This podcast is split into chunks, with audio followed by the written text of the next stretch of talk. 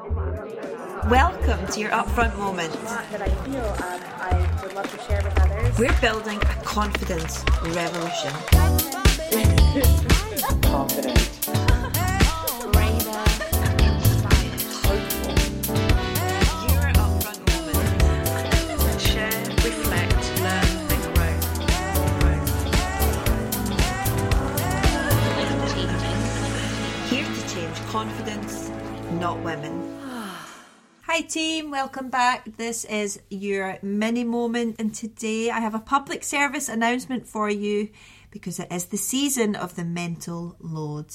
I'm recording this for you on the 6th of December, and women around me are getting very stressed and manic because they believe that Christmas is their responsibility. So I'm here to tell you that Christmas is not your responsibility.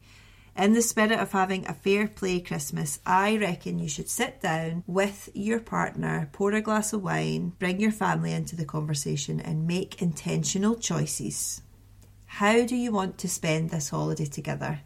As a couple, as a unit, as a family. The past few years have been absolutely brutal for so many, and I'm exhausted absorbing the bullshit put on all the women to do all the things to make the end of this hard year magical and be solely responsible for making memories in inverted commas. So I think we should revolt whilst in pyjamas. So I invite you to join me and share a list of all the things that you are not doing this December. I will go first. I am not buying an advent calendar. I am not sending Christmas cards.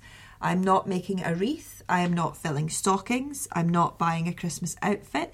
I'm not visiting people I don't like. I'm not buying my nearly six year old more than two things. I think I'm going to buy him a chess set and a book. Probably those are the two things that he will get. I'm not putting any elf on any fucking shelf.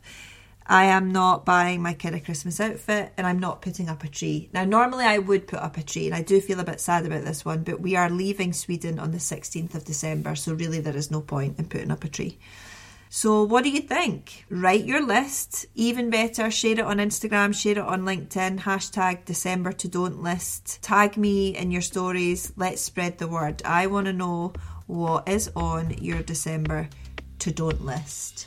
Thank you for tuning in to this week's mini moment. I'm so grateful to have this time with you. If you're enjoying these mini moments, don't forget to leave a review where you listen to your podcast, and I will see you next week. Bye, friend.